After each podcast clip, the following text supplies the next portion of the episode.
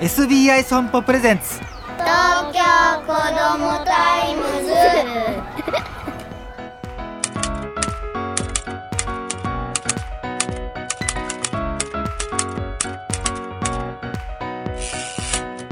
おはようさんさん。東京子どもタイムズ編集長の杉浦太陽です。今週の話題はこちら。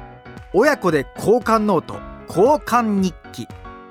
新年度がスタートして1週間が経ちましたお子さんの学校は始業式を迎えましたか？週明けからでしょうか？4月は何かを始めることが多いタイミング。親子の交換ノート交換日記。これをやってみてはいかがでしょう？交換日記と聞きますとまあ、懐かしいとかやったことあるとかいうお父さんお母さんもいるかと思います。うちの編集部にもいまして子供の頃友達と交換日記やってたとかね嬉しそうに話しておりましたが僕はですねえー、ぶっちゃけやったことないんですよね。結構女子同士がやってたっていうねなんか記憶はあるんですけども親子であってもお互い言わないこと言えないことがあるものですよね。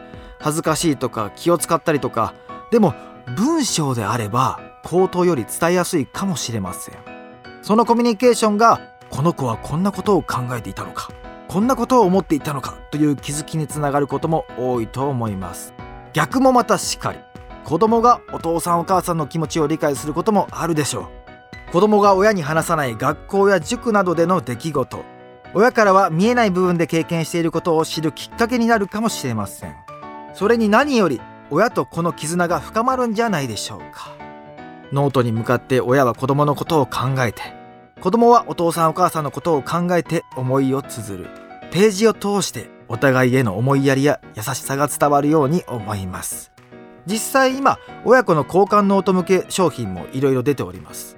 まず一緒にどれを使おうかっていうところから始めるのもいいかもしれませんね。